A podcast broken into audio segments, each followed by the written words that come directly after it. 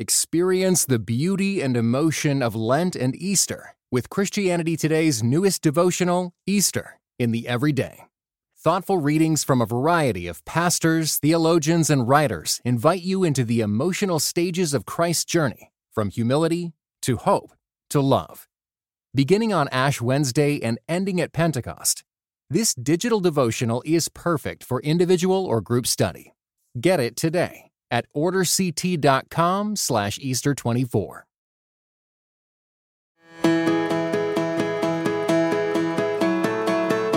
So if we think about just repentance as return and lent as a season of repentance it's it's a season that we can sort of mark out of our calendar where we can return to consecrating ourselves to God. I think repentance and return are daily acts. You know, I don't think we mm-hmm. only do it during the season of Lent, but there is something really beautiful to sort of like mark out a season of time, to sort of give, to dedicate it to God, and to just say, you know, I'm going to give more attention to this. And there is something really beautiful to just sort of set our intentions toward God, toward returning to God, toward acknowledging our sin, and a willingness to sort of hear His words.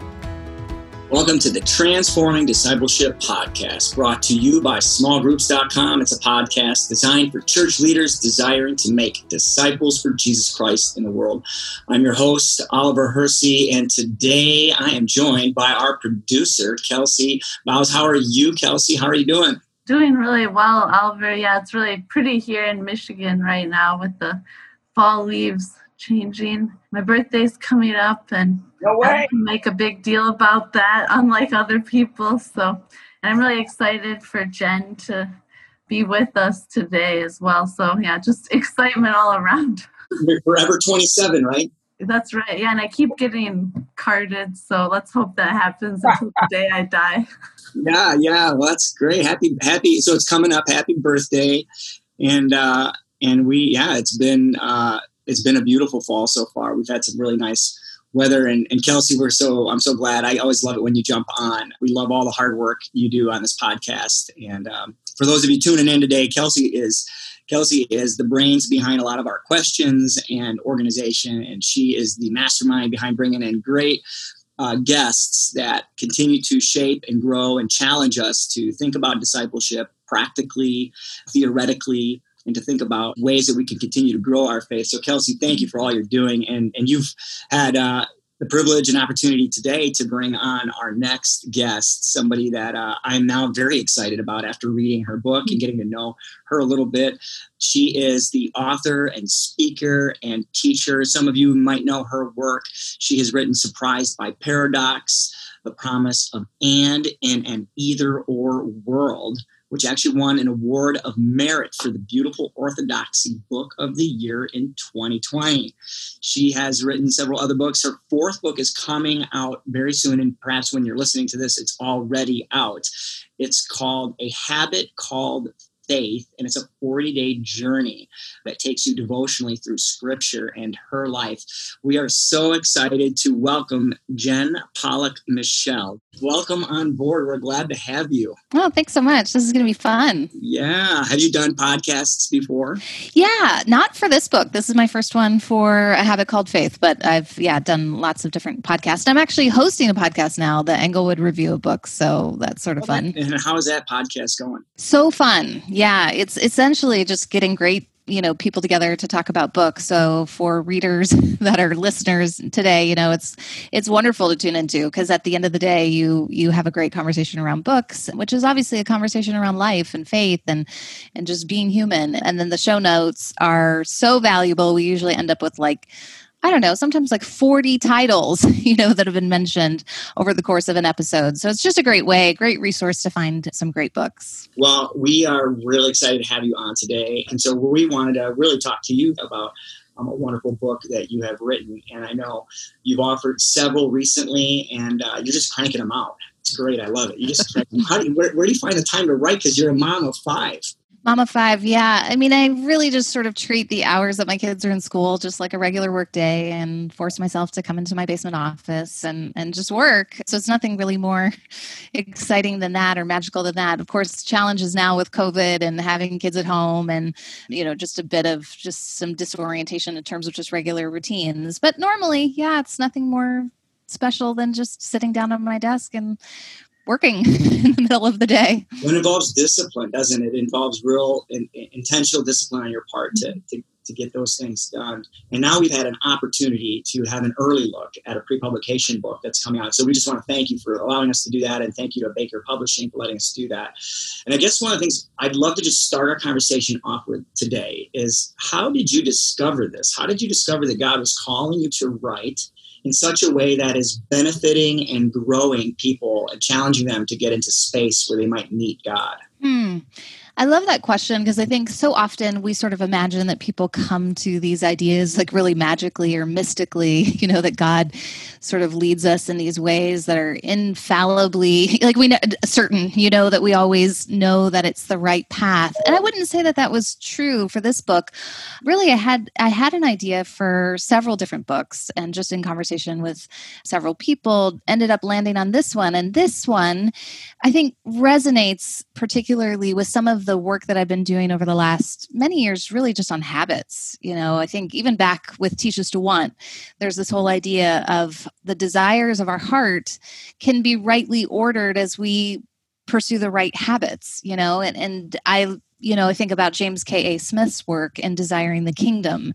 And one of the things that he talked about in his book was that habit is a, like a hinge of the heart, you know, that we can shape our desires by the habits that we practice. And so that sort of stuck with me, I think, over the last many years. And I mean, even Surprised by Paradox, you see habits and spiritual practices in that book. I, I love Tozer, who says, you know, I think he was asked, you know, what makes a saint a saint? And he said, you know, it's the habit of spiritual response. I mean, that sort of is what saints do. They just they practice the habit of just responding to God, hearing his voice and responding to him. And there's something so beautiful and simple about that. I think, you know, again, it sort of demystifies this whole notion that faith is maybe hard or complicated or ethereal, you know, and that there's just some magical way that, you know, some people get it and some people don't, you know, and and habit is I feel like an invitation that everybody could take up. And so I mm-hmm. would say this book is sort of based a lot on my interest in habits and I also think it's it's really just the product of reading scripture for many many many years. You know, when I was 16 and I became a Christian it was recommended to me to make it a habit to read my Bible every day, which, you know, seems fairly obvious. But it was actually very practically sort of put to me like just spend 10 minutes a day reading the mm. Bible for the next six months and you will make it a habit. And that was so true. I mean it was just a habit that i mm. i started and i've maintained for like 30 years of my life. And it has been absolutely transformative. And so it's sort of fun to just offer that up to people in this book. So this topic this this book that you have coming out a habit called faith 40 days in the bible to find and follow jesus. This this idea of habit it sounds like it's been something that's just a rhythm in your own life. You've experienced it and you've experienced the grace of God in it. And as a result, you've kind of been organizing and putting together a lot of these ideas in this book. I mean, when do you think you first knew that this was a book you had to write? I I think it started, it really was seeded in a lot of different ways. I actually could take it back even several years. I was reading a book, I think it was Kent Annan's Slow Kingdom Coming, and he had just this little reference to Blaise Pascal, who had said, you know, if you are having trouble, you know, essentially, like if you're having trouble in your faith, you maybe you've wrestled with and sort of settled the intellectual arguments and you believe in your head that Jesus is Lord and yet faith doesn't feel very vital for you what should you do and Blaise Pascal said well you just keep going to church and you keep going through the motions of the liturgy and you may find that that opens some sort of back door to faith, like a vital experience of faith. And that stuck with me so much. I think, especially because I live in Toronto, which is incredibly secular and cosmopolitan. And so faith is this very weird experience for people. Most people think faith is just some like you're some sort of superpower that some people are born with. And I had a special advantage because I was born in, you know, America in the United States, not Canada. So I somehow have this superpower of faith, and that makes it possible for me to believe. And so I think a lot of people who stand on the outside of faith or maybe on the periphery of faith, they see faithful people. They say, see people who are practicing Christians, devout Christians, whatever word you want to use. And they think, well, that could never be me. Like, I mm-hmm. could never have that experience, that intimacy with God. I mean, even though they wouldn't even say it in that way. And I think, again, that Pascal quote just sort of gave me a language for ways that I could talk about faith to people who didn't think it would ever be possible for them to be faithful, to mm. be a practice, to be a believer. And I've just sort of always held on to that. And truthfully, I think this book really also does come out of living in a city where faith is not at all taken for granted. You know, it mm. it really is a minority position. And I'm constantly wanting to start and sustain conversations of faith with people that I love and know who don't know, love and know Jesus. But I'm always trying to figure out how to do that well, you know, and I really think that this book is a book that I could imagine putting in the hands or that I could reading I could imagine reading alongside someone who's exploring faith, who's willing to sort of at least say, sure, I'll learn a little bit about, you know, the biblical story or the you know how it relates to jesus. Sure i'd like to know a little bit about that. Those are the kinds of people i even had in mind for writing this book it's interesting you say that, Jen, because um, what was in the introduction really stood out to me. The image you painted of being at this fancy dinner party, I'm guessing maybe in uh, Toronto, and kind of grappling with those competing desires of wanting to impress the hosts who have a lot of money and status while also wanting to share your faith and and i'm guessing that a lot of listeners can relate to that that feeling of like wanting to belong in the world but realizing as christians we really don't belong in a lot of ways. Uh, i'm wondering can you take us back to this dinner party and what you realized about your faith while you were there this was a i mean a very typical honestly conversation although this person's reaction to me as a believer was far more explicit and honest i think than than a lot of conversations that i have. So essentially we had gone over to this person's apartment a business acquaintance of my husband and the woman the wife of this business acquaintance is actually a writer as well and we'd never met before this evening. So it was really just our husbands who knew each other and just over the course of the evening we're getting to know each other a little bit better and mm-hmm Mm-hmm. and she had talked about just actually turning in the manuscript for her next book you know just that morning. And so she turns to me there was actually another woman there as well she turns to me and says and asks what do you do for a living? And i said i'm actually a writer too and i know that the i know what the next question is right? It's going to be what do you write about? And there's this idea like i'm not at all ashamed to say that i'm a christian and that i write about christian faith but mm-hmm. my challenge is always to figure out a way to talk about it so that the conversation continues you know? I don't want the conversation to just shut down. shut down yeah. You know? So i said i'm you know i'm a i'm a christian. I write about i write about faith. I write about christian faith. And she looked at me just i mean pretty aghast and said like, do you believe in the Bible? And I said, I do. And she said, Do you mean like Adam and Eve and Noah? I mean, she literally was sort of horrified. And I said, I, I do. and she said, So, like the literal Bible. And I said, Well, I'd, we should really talk about that word literal. That would be such right. an interesting conversation. Yeah. And, you know, it sort of ended there. And then at the end of the evening, as she's showing us out to the door, she turns to her husband and she said, Did you know that Jen is a believer? and, um, but what a wonderful conversation. I think we often take for granted. I mean, it sounds more hostile than than I really sort of ex- received it at the time. I think it's the idea that there's an incredible amount of discomfort. You know, people make these mm-hmm. assumptions that to be a practicing Christian, you, you know, believe really primitive, harmful things. You know, there is that idea out there. Mm. How do we how do we engage that conversation? You know, how do we like not get defensive? You know, how do we invite people to sort of come and see? I mean, that is John, you know, the Gospel of John is the second half of a habit called faith. And I love that Jesus is this is just the invitation he offers, right, to the first disciples. You know, come and see. Just come and check mm. it out. And that's what this book really is about so you, first of all, you've mentioned Blaise Pascal. So I'm a former math teacher, so I love the idea of the mathematician in here. I love Blaise Pascal. I love his works.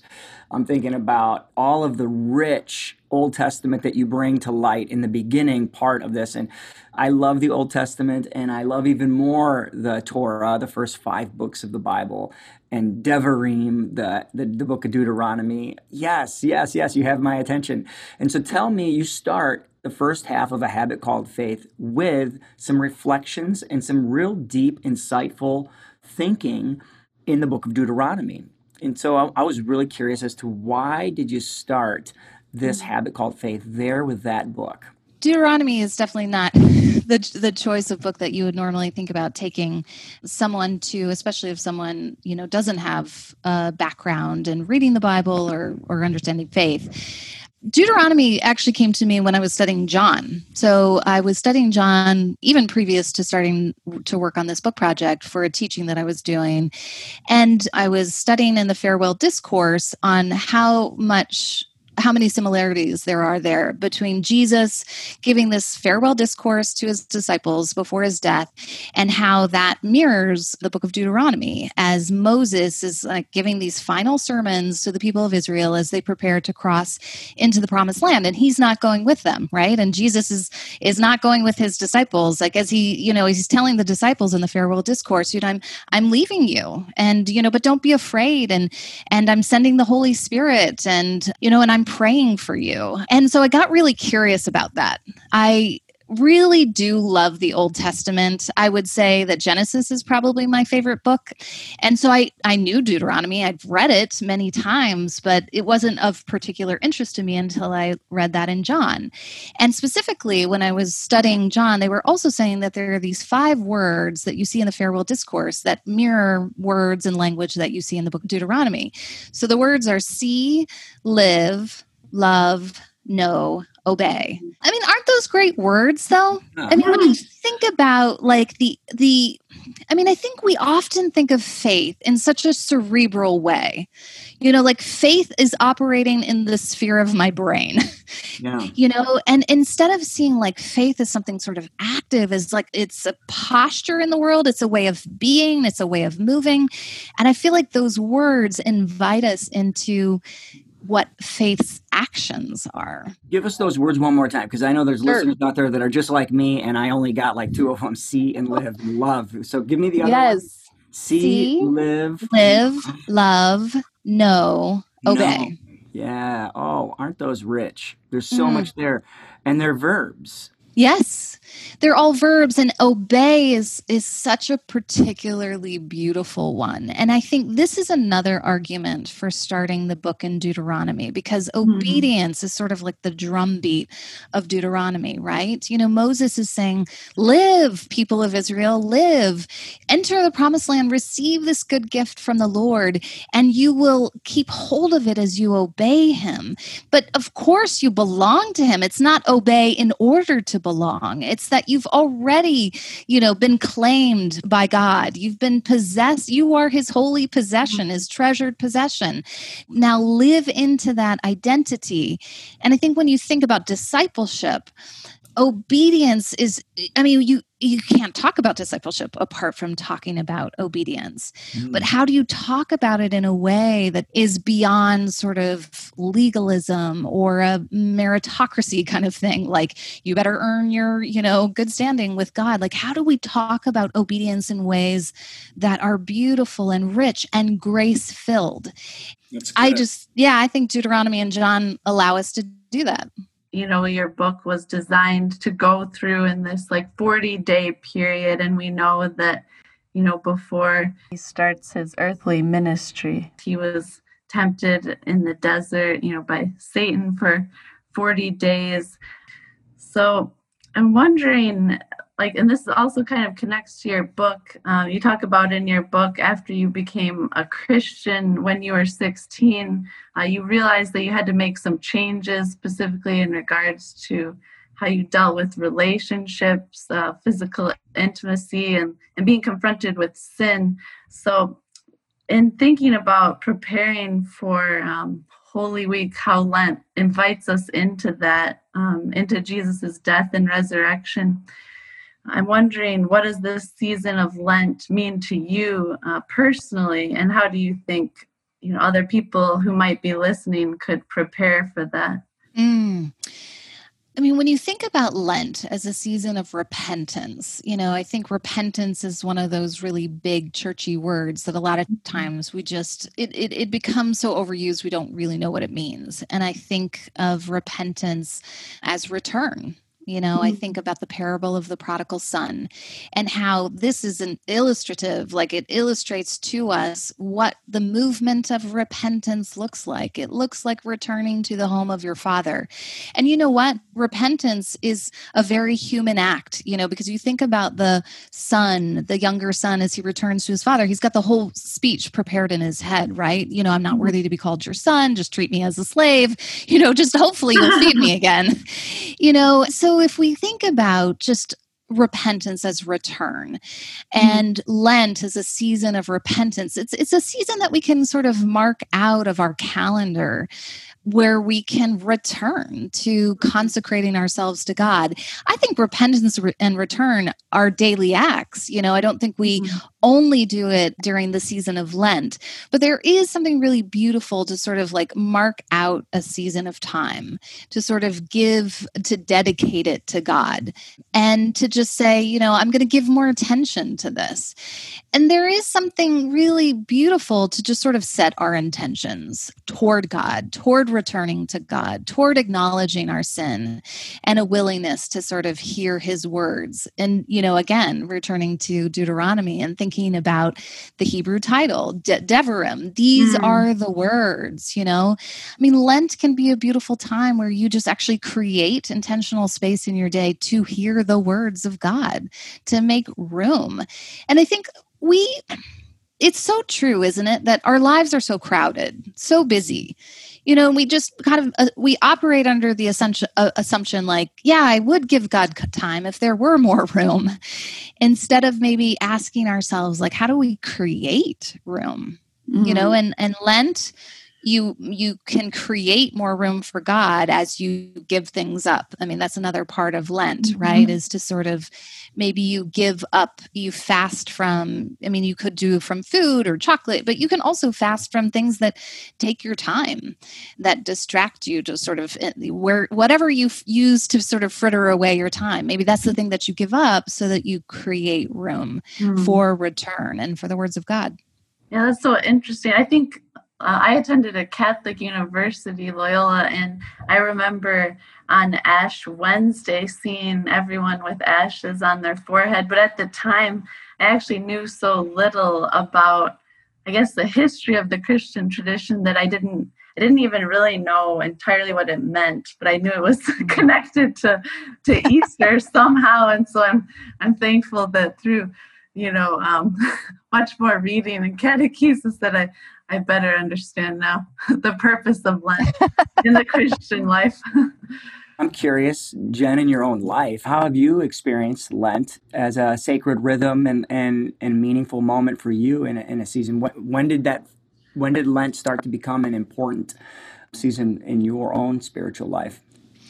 I think I was first introduced to Lent in college. Just we, I uh, attended a more liturgical church, a tradition that was far more liturgical than the one that I grew up with. You know, the one that I grew up with, we marked the seasons by like the Halloween party, the you know the Christmas Eve service. I don't even know. You know, we had no real no real rhythms, in yearly rhythms. You know, and so there was something really beautiful about understanding, at just getting a glimpse at the church calendar calendar, you know, and the ways that it sort of recalibrated even our experience of time.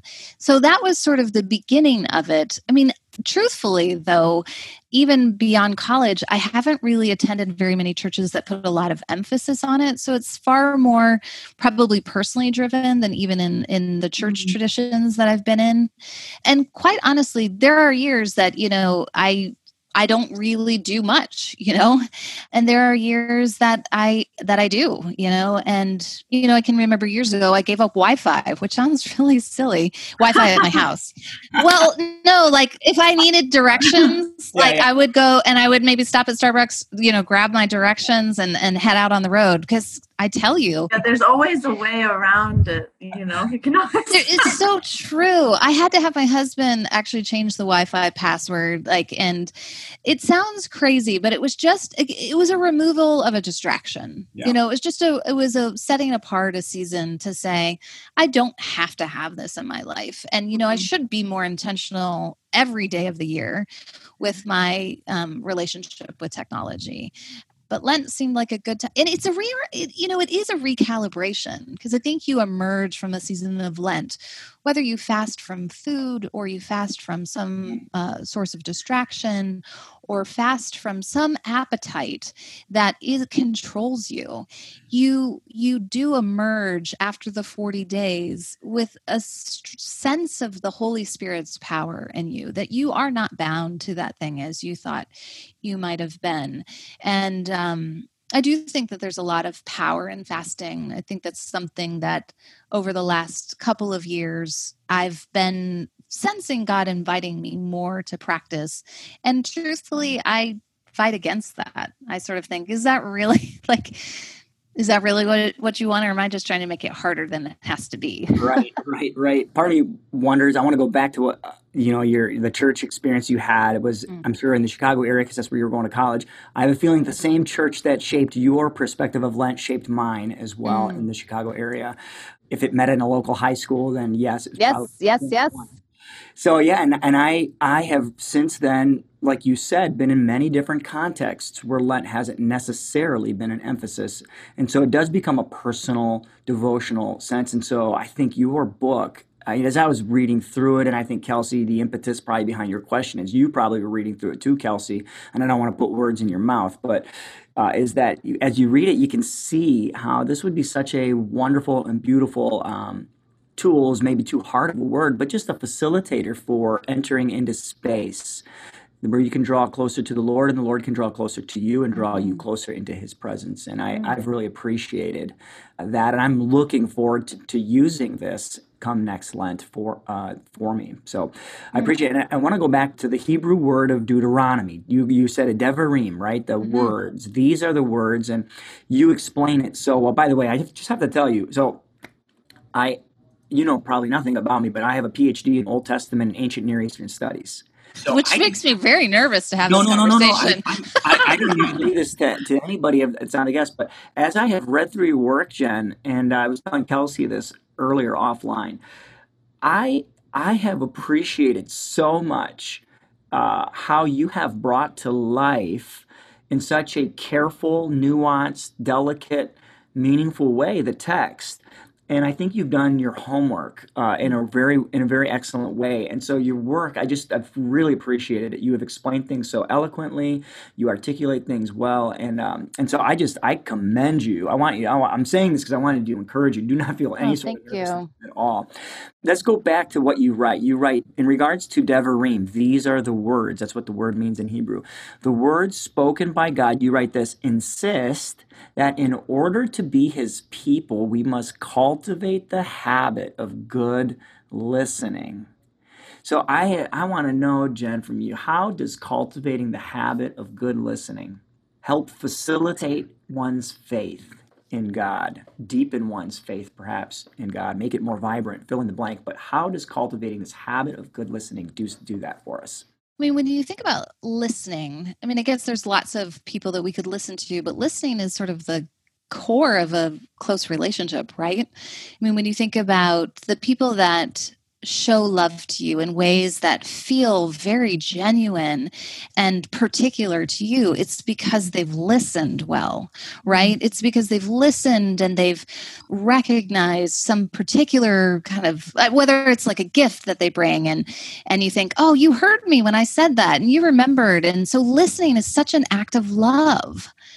And I think that I just don't know how we have a love relationship with Jesus apart from listening to him. You know, listening to him who is the word. You know, and the and and the whole scripture sort of narrates what it means to be a people oriented to the word of God. You know, you think the word and words of God.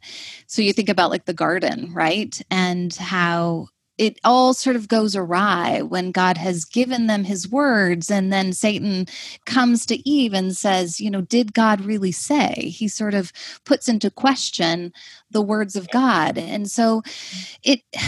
I just don't know. I don't know a life of faith apart from listening. And I think listening, it's funny because I was actually just having this conversation with one of my children who is practicing good listening and and has actually needed like some very specific sort of instructions like what does it mean to actually listen well? And we had had an incident where he he caught like half of it but then relayed like only the half which essentially meant the wrong the whole was wrong because he only had half of it. And so we talked about mm-hmm. like what is what is good listening? You know it's it's hearing and then in that case, like it would have been really good to just repeat back what you thought you heard and clarify, like, did I get that right? You know, and not assume that listening skill. That's right. Yeah. Don't assume that you did hear it right. You know, get clarification on that. And so, like, I think bound up in that exercise is the reminder that, like, we have to learn to listen. Hmm. You know, we don't, we hear by virtue of having ears. Yeah. we listen by virtue of practice and as we commit to love. You know we listen as an act of love to the people around us that we're in relationship with and we listen to god because mm-hmm. it is an act of love. And it requires a settling of our spirit. It really does require a removal of distraction. And i talk about that early in the book. I think a lot of people wonder why they why they don't hear god and I'd want to ask the question Have you created any space for listening? That's important. What you just said there, and I want to hang on to that for a minute. Have you created any space for listening? That's really important. And you challenge us to do that in your work. You know, set the alarm a little earlier, for, forego the, the Netflix binge, um, these types of things, which are all really helpful, you know. And, and then as we create that space, so tell us more. Maybe you could talk even more about what are some of the ways we can enter into a space and a posture of listening. Mm-hmm. Maybe share some of the ways you've done this in your own life over the seasons. You know, what posture is good for listening, and what are some of the ways maybe we can listen? I think one of the really key things is like dealing with our technology. I have to say that. Like, I think that's just a very practical thing. Like, it's hard to listen to God if your phone is buzzing at you, you know, right right mm-hmm. beside you on the floor. So, one of the practices that I have, like, just the quiet space that I create is always at the beginning of the day. You know, it, I don't think it has to be. You know, I think that there are people who do a lot better at, at, the end of the evening or at different points of the day. But for me, I create the space in the beginning of the day, and it always it means getting up early.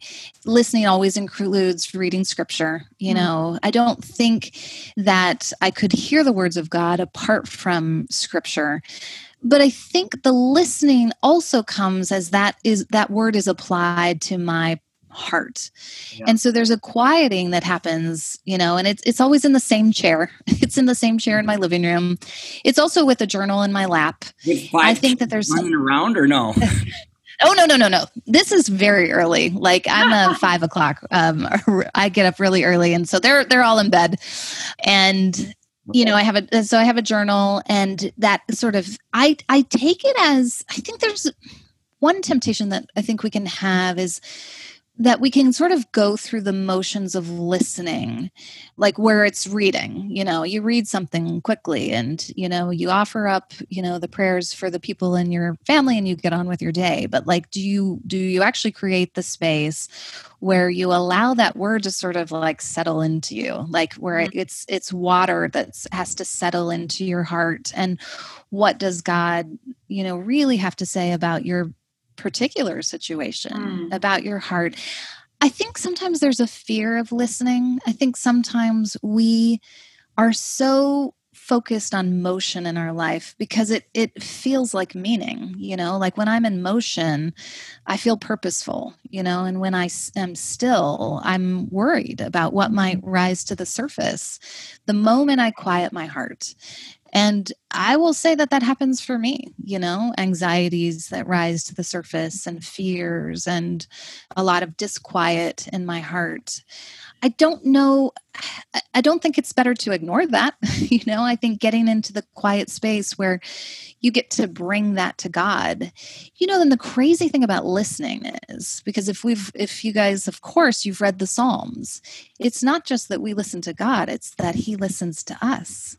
Yeah. Mm. And I find that to be unthinkable, quite awesome hmm. to know. I mean, you have the, the vivid imagery in the Psalms about God bending his ear to yeah. the earth to incline him his ear to the uh, to the prayers of his people. Wow. What would change about our spiritual lives? You know, just kind of like the mm-hmm. dutiful sort of I'm just going through the motions. Like if we just started to think about real yeah, listening.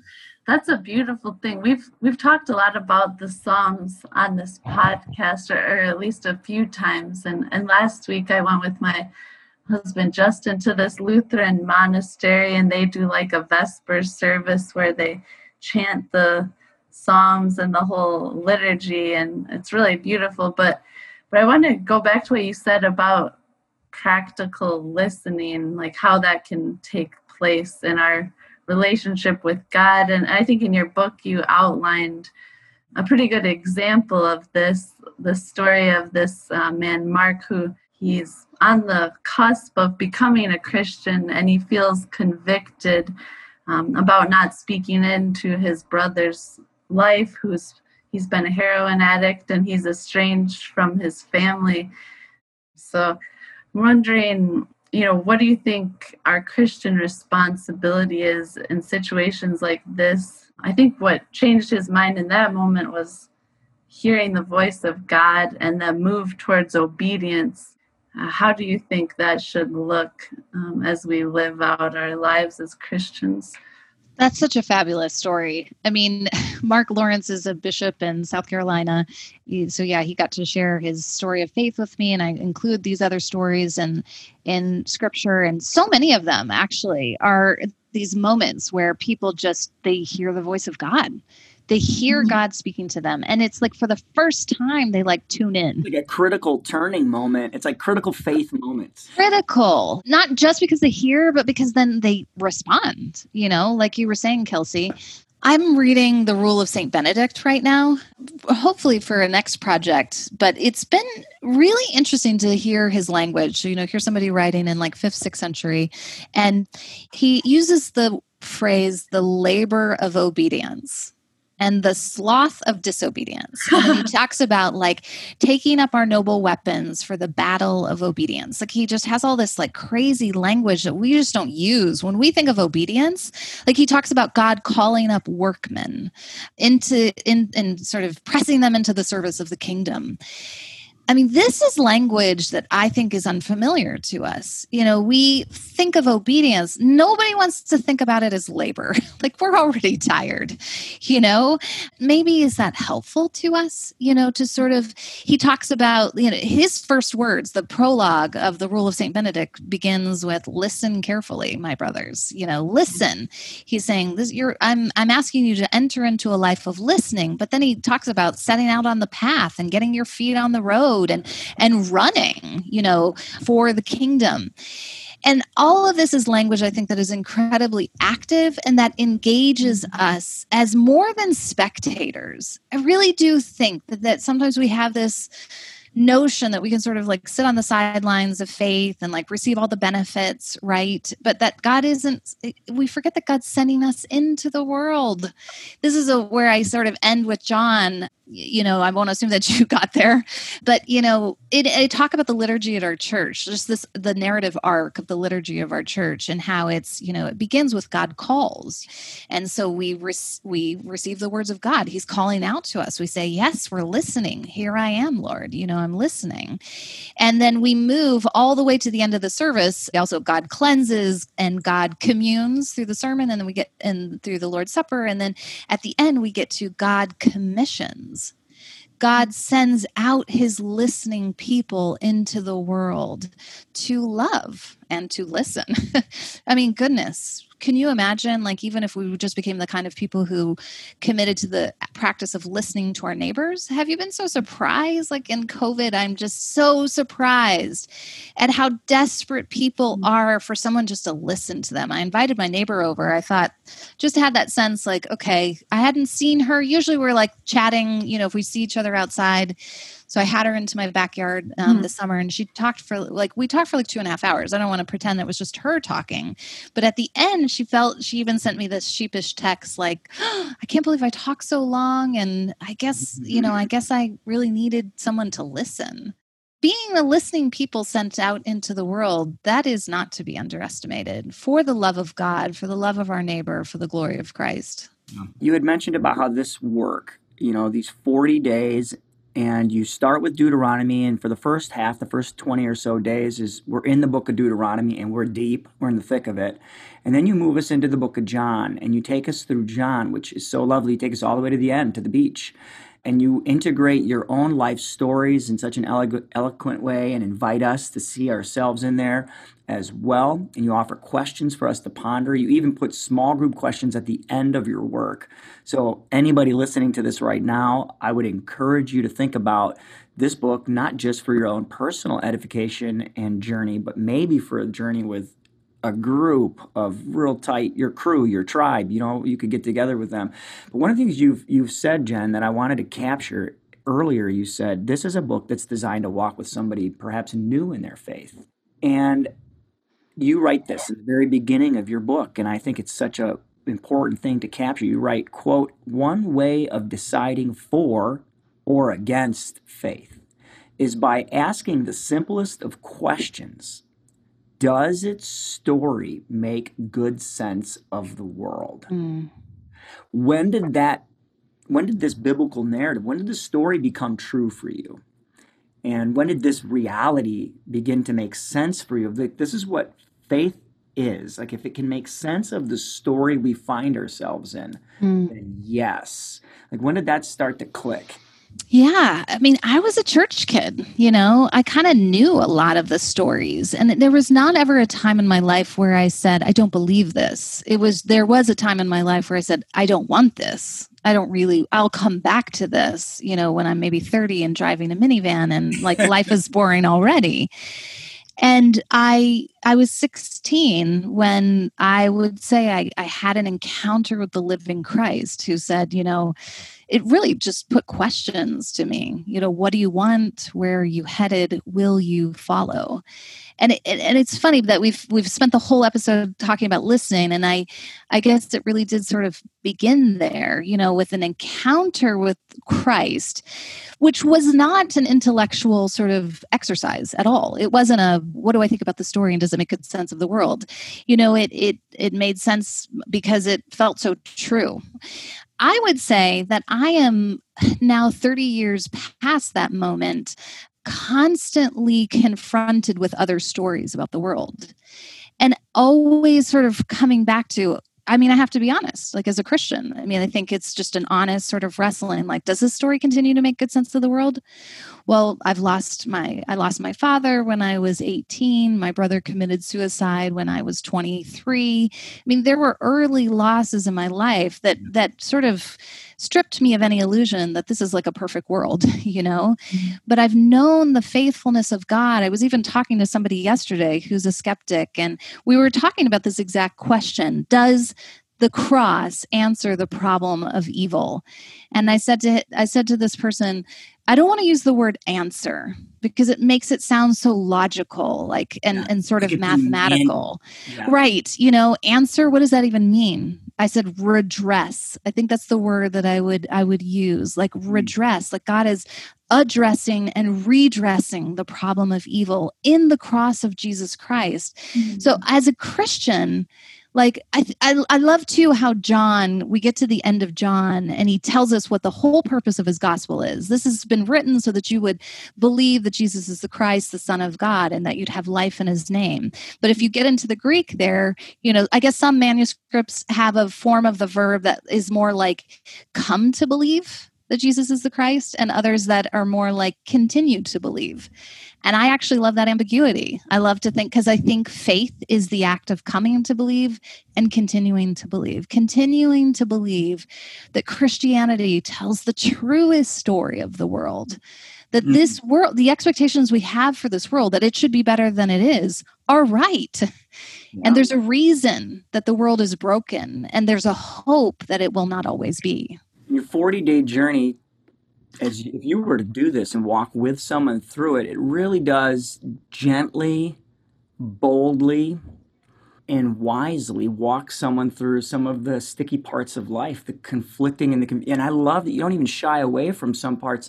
You know, you're willing to enter into the tensions of like these ancient laws, and you don't, you know, things that don't really make sense in the Old Testament for the average person, uh, for many people for most. And you decide you know what i'm not going to try to bury that stuff or hide from it or run away from it. I'm going to bring it out. And i love some of the things you say and you, you delicately address them and walk with them. And i can see how this work would do um, just that for an explorer of the faith somebody who's curious about not necessarily finding the answers but maybe hearing some of the reasons or explanations for why things are the way they are.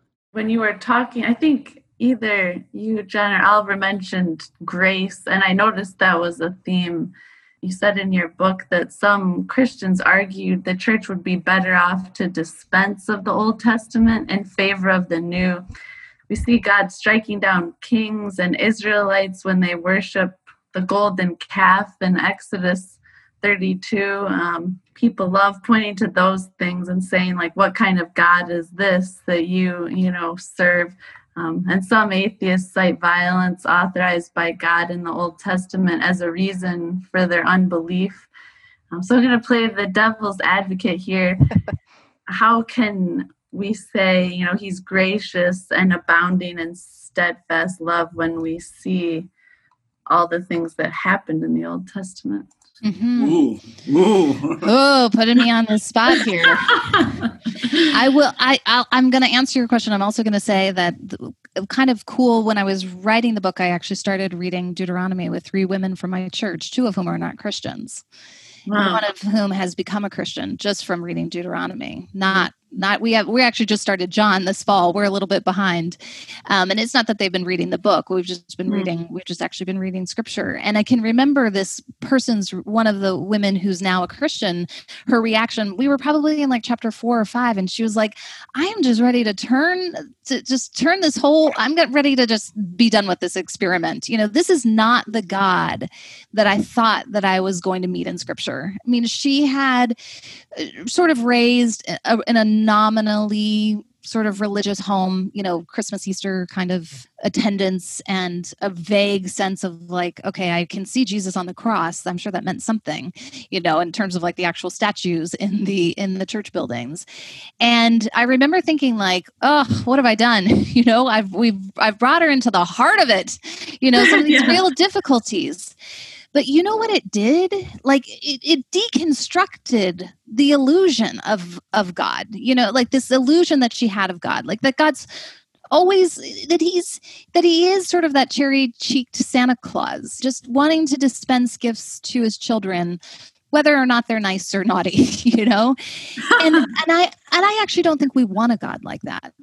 We mm-hmm. don't want a God who does not judge evil mean, there's a reason why the Psalms, we say the trees are going to clap their hands and the, the heavens are going to rejoice when God exercises his judgment. We want that. We actually do want that. We we want a morally intelligible universe where like good, you know, survives and is rewarded and evil is not. The problem is, and this is where Deuteronomy just puts us right into the heart of it, is that we're not capable of that kind of goodness. Mm. We want it. We want a God to judge everyone else's evil.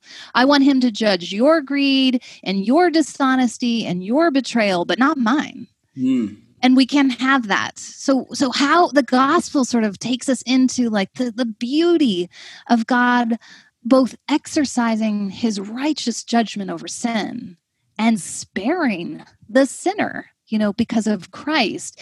So i think deuteronomy just i mean there's this one line in deuteronomy that i i quote to people and i don't think they get as excited about it as i do but maybe oliver you will. I will because it's um it's from Robert Alter's translation. Yeah, is, it's a great um, translation. Oh, it's incredible. I, I think it's Deuteronomy. it's towards the end. Yeah, and, and you know he says the the verse is, "Did he act ruinously, God?" No, his son's the fault. And it's just like this. I don't know why I love it so much. It's just so poetic and it's so direct. Like Deuteronomy is like saying Israel failed. Like yeah. they're they failed before. They're given all of these, you know, sermons by Moses and they're going to fail again. And yet somehow the book ends on blessing. How's that yeah. possible? Faithful I think it's God. tremendously hopeful. We have a faithful God, and I think you draw attention to that.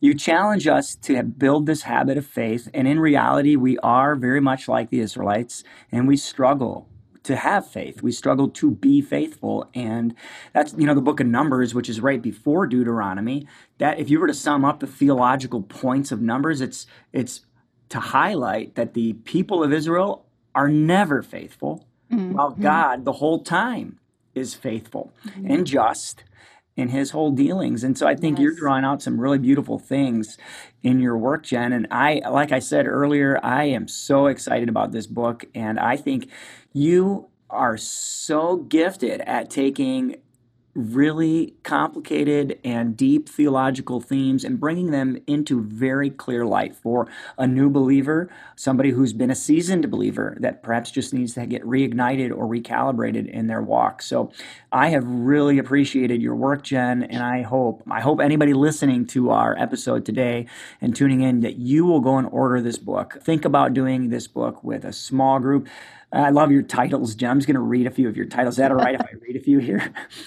You have titles like There's No Place Like Home, Worrying for God's Reputation. and I love this one, and I loved reading it No Mercenary Affair. and then you referenced this one earlier No Cherry Cheeked Santa Claus, which that's right. that, that group of readers. So you have a way with words. You have a. It's just it's been a pleasure to enter into your work, and I'm I am personally being challenged by it. So mm-hmm. I hope others will take a look at it, and that they too will be encouraged and sharpened in their faith. Thank you so much for sharing with us this book and taking the time today to talk with us about your work. I don't know if you want to say any final words. I want to give you the last word here. I don't think you want me to say any final words because it could be, you know, another diatribe for soapbox, but I'm excited. You know, I I'll I'll say this: the woman that I referenced who became a Christian through reading Deuteronomy, she went after mm-hmm. Deuteronomy, then she started back at Genesis, Exodus, Leviticus, Numbers, and and it was about Easter time this last year that she was putting together Jesus as the Passover lamb, and she sent us this incredible, you know, voice memo just for the four of us that are in the Bible study, like.